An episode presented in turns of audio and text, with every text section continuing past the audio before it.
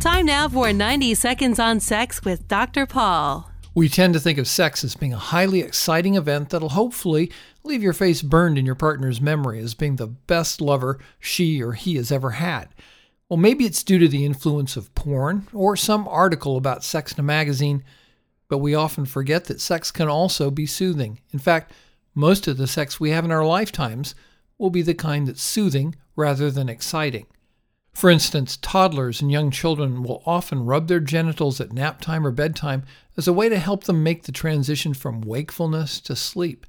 And for many of us, masturbation or sex at bedtime will serve that same purpose throughout our lives as a way to help power down or quiet our minds so we can relax enough to fall asleep, a little like our own personal Sandman.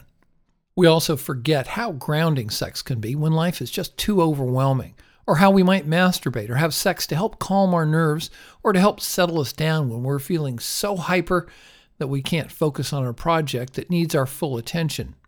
So instead of feeling like sex always needs to be a peel the plaster off the ceiling or a suck the chrome off a trailer hitch kind of event, keep in mind that there are plenty of times in life when the best sex is sex that's comforting, calming, and settling.